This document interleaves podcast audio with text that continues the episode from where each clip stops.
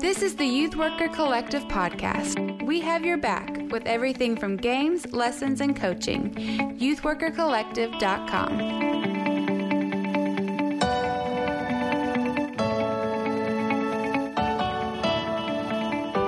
Welcome to the Youth Worker Collective podcast. I'm Jeremy Steele, and I am here with uh, some fantastic youth workers with uh, a whole lot of varied kinds of experiences and in their current roles. So, um, before we dive into a really, um, a really deep topic, uh, we're gonna uh, just kind of introduce yourself. We'll start with you, uh, Rory. Can you tell us uh, who you are and where you are serving?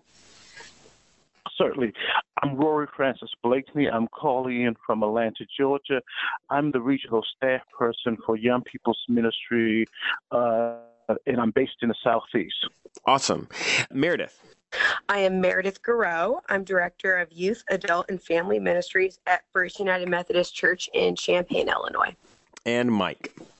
And I'm Mike Ratliff. I lead Young People's Ministries at Discipleship Ministries in Nashville, Tennessee. All right, so uh, the it is it, one of the most tragic things to to try to deal with is the death of a, of a teenager uh, in your community, and even more difficult when it's uh, a student that's involved in the ministry at your church. But the, I mean, the reality is like you just won't go too long in ministry before you encounter something like this. So, um, I, I guess I, I just want to ask, kind of at the base level, when you find out that that has that's happened where where do you start I, I meredith i'm going to kind of lead off mm-hmm. with you because i know that this has happened for you so do you mind just kind of telling us what has what happened and, and where you guys began with that Oh, yeah, definitely. So, we had a high school student who passed away last March. It was a complete shock. So, it wasn't really something that any of us were expecting. So, and we have just like my background is our church is smaller. So, like, you know, every single one of my kids knew him, and he was one of those kids who was really friends with everyone. Mm-hmm. like, it was just very obviously distressing for everyone. Right. So I guess how like I kind of looked at it was, you know, you have to be there for your grieving kids because, you know, they're trying to make it through. But one thing that I think I didn't think about that's like so obvious is mm-hmm. that you have to grieve too. And I was like, I was so distressed, I, but I was trying so hard to be like strong for mm-hmm. the kids. And yeah, you know, sometimes you're holding a kid while they're sobbing, but that doesn't mean that you need to be stoic around them 24 7. Right. Because that's just going to eat you up inside. But I heard someone described it to me like this like you have a picture of this person folded up in your pocket. And when it first happens, the picture, sometimes you take out the picture and you open it and you look at it and you cry. And sometimes you'll, it'll just pop out like you'll be at the grocery store. Yeah. And the picture will pop out without you expecting it and you you know can't handle it and as it gets as time goes on i was saying this to my kids you know we still take out the picture and look at it maybe we know when it's going to come out a little better we don't look at it constantly but we never forget that the picture's there because right. it's always going to be with us in our pocket which sounds cliche but i felt like it really captured how we were all processing it mm-hmm. Mm-hmm. well i want to say uh I've dealt with the death of a youth uh, at a number of settings, from suicide to murder victim to someone dying from a health challenge. Uh, I think each setting uh, presents uh, some different opportunities, some different questions. So I think when a young person dies from a a medical challenge, uh, I think oftentimes the community raises the question, why? Right. Uh, and sometimes uh, we become very uncomfortable with the question why, mm-hmm. because we're fascinated Oh, we feel that we always have to provide an answer. So uh, I've kind of learned to sit with not knowing all the time right and just having finite wisdom uh, i think when it deals with uh, uh, just a few weeks ago, uh, there was a young man who I was kind of loosely connected with in Washington, D.C., uh, an elementary school uh, kid who committed suicide.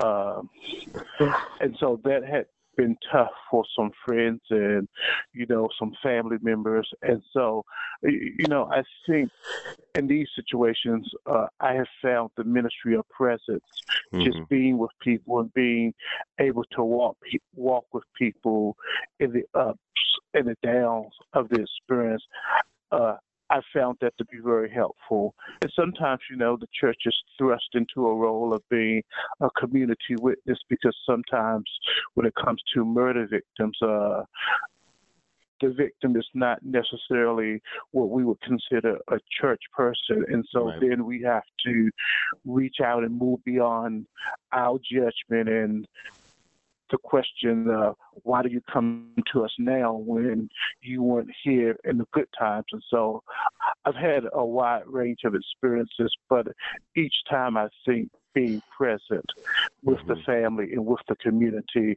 has been one of the most helpful things that I've been able to do. Right.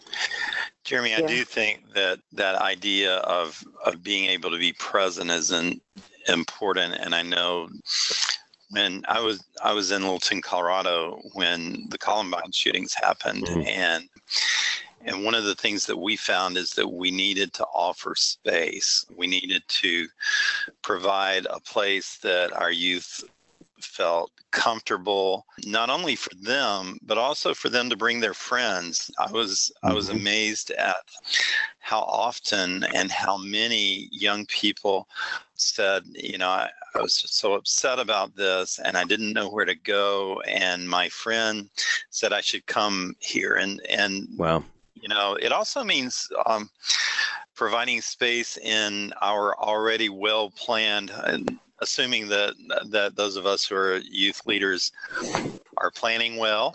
Um, right. You know, we have we, always we have our programs. We have our programs already set up, right? Yeah. Sunday school lessons and Sunday night or Wednesday night or whatever.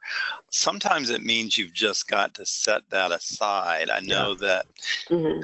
cases of, of suicide, whether it's a person in, in the group or a person that they go to school with or a car accident where something is sudden, mm-hmm. um, being able to say, okay, we're not going to do this Sunday school lesson, you know, on the Ten Commandments, we're going to be present with each other and and just provide that space for people to to feel and begin to heal. So so I think that that presence and and space is is vital and and I think both of those don't don't happen after something like this happens. It's something that you've got to be working with in your youth ministry all of the time. And, and there are several really great resources out about youth ministry that's in great, that's integrated into the whole church so that mm-hmm. Young people have relationships with adults and multiple adults and uh, and uh, you know making making the church feel like home yeah. uh, so that it is a place that I can be together with other people that I know are going to love me and support me no matter what I think about about what happened or how it happened. Yeah. So, okay. So you said well, something actually, that's really good. Uh, having making space. How do you make space for something like that? Well, I think sometimes making space means a physical place. You know, is is your church a place where a kid would drop by after school, go in the kitchen, open the refrigerator to see what's in it? Mm-hmm, you know, mm-hmm, on their mm-hmm. way to come have a conversation with you. Is is it that kind of place for them, or is it just the place that they come and it's very structured when they're there? And and so I think part of making space is making making our churches home mm-hmm. for our young people. And the other question, I mean, the other piece of that, I think, is a programmatic making space. Sometimes we are so set on this is what I have planned for today, so this is what I've got to do. And there are times when all of that just has to be set aside in order that that we be that we be able to be present and uh, that goes back to what rory said actually what what both of you said in terms of we've got to be present in the lives in that situation mm-hmm. and we don't get to do that unless those relationships have been established um, a long time prior to a crisis situation like a death yeah meredith you were about to say something Oh, no, honestly, I was just like echoing kind of what you guys were saying. Like, mm-hmm. I don't know. I feel like sometimes I, I'm always like praying to God, like, oh my gosh, like, you know, help me to listen when I should be listening and give me the words to say. But, you know, words never make it better, but kind of mm-hmm.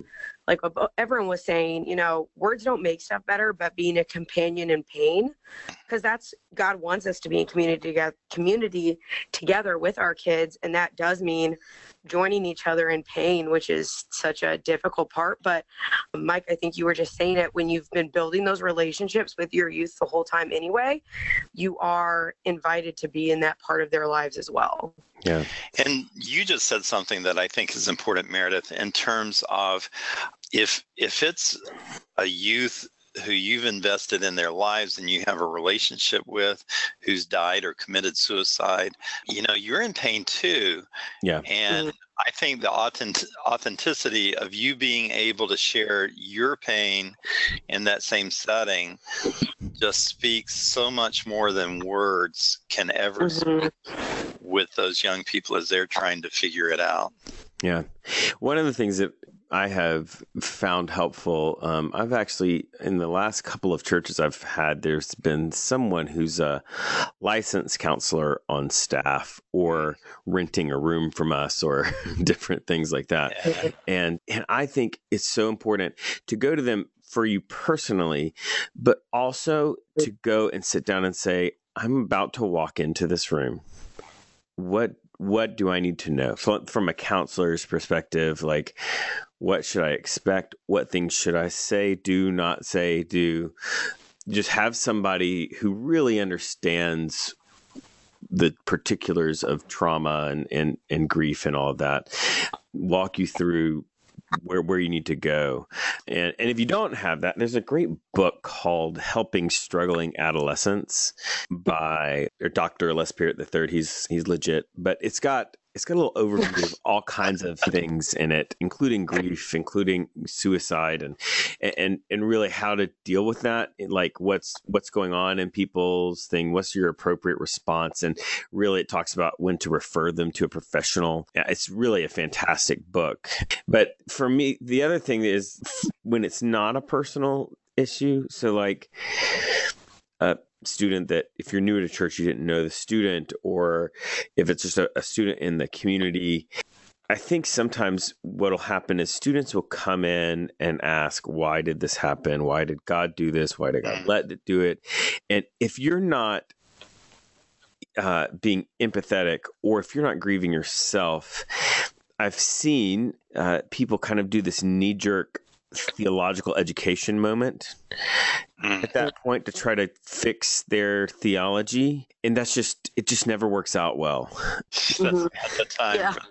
Yeah. right and so i think it's good to say something like what i've said in the past is you know there are answers to those questions but it's they're not going to help you not hurt right now.